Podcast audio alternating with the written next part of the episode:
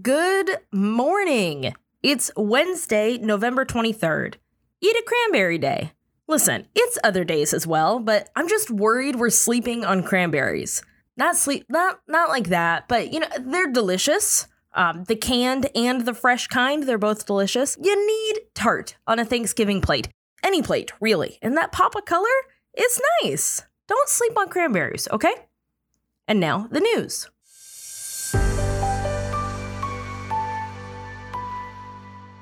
Let's start with some truly wild news that came out of nowhere and yet, in many ways, was two years in the making.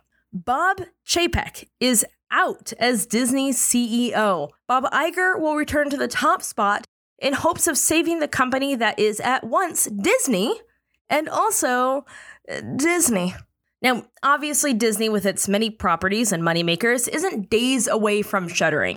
But it did have some very serious issues under the Chapek era. As we know from the Gen D podcast, their fourth quarter earnings report came out at the beginning of November, and in that quarter, the company missed analyst expectations by more than a billion dollars.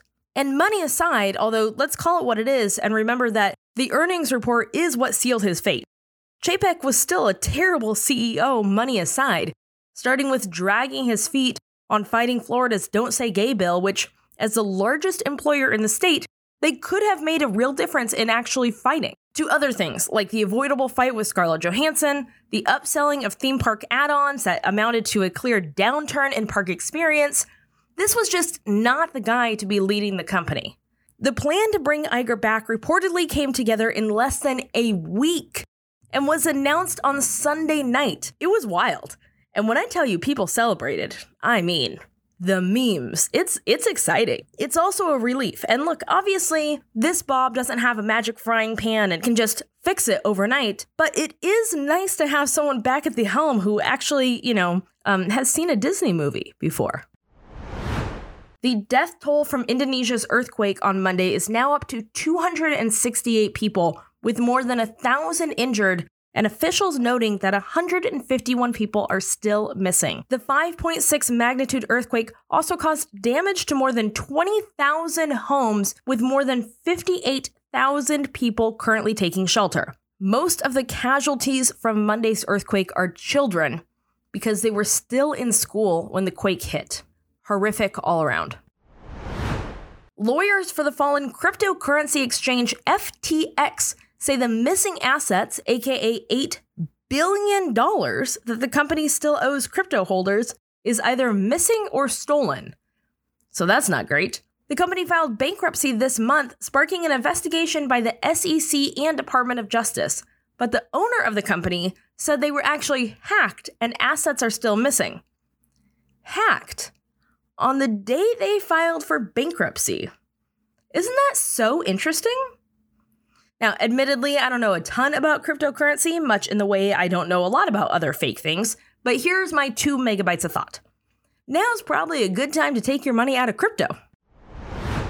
Okay, two Supreme Court things to know about. First of all, the court denied Trump's request of, would be cool if I didn't have to, when it comes to turning over his tax records to the House Ways and Means Committee.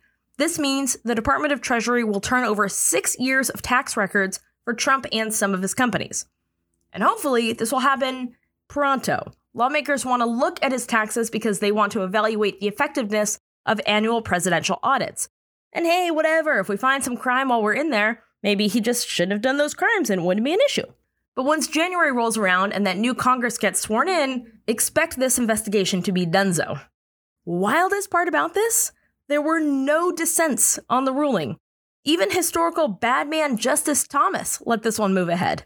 Wild. And speaking of people on the court to take a closer look at, in a New York Times report published over the weekend, Rob Schenck, a former anti abortion leader, says he was told the ruling in the 2014 Hobby Lobby case in advance of it being made public. And while he hasn't said who leaked the information to him yet, here are some interesting facts. Justice Alito wrote the dissent in both of those cases the Dobbs case, which was also leaked, as well as the Hobby Lobby case. In early June of 2014, Alito had dinner with an Ohio couple that donated to Schenck's anti abortion group. A day later, one of the women at the dinner emailed the following to Schenck quote, Rob, if you want some interesting news, please call no emails. And that's when Rob said that he was told about the Hobby Lobby ruling.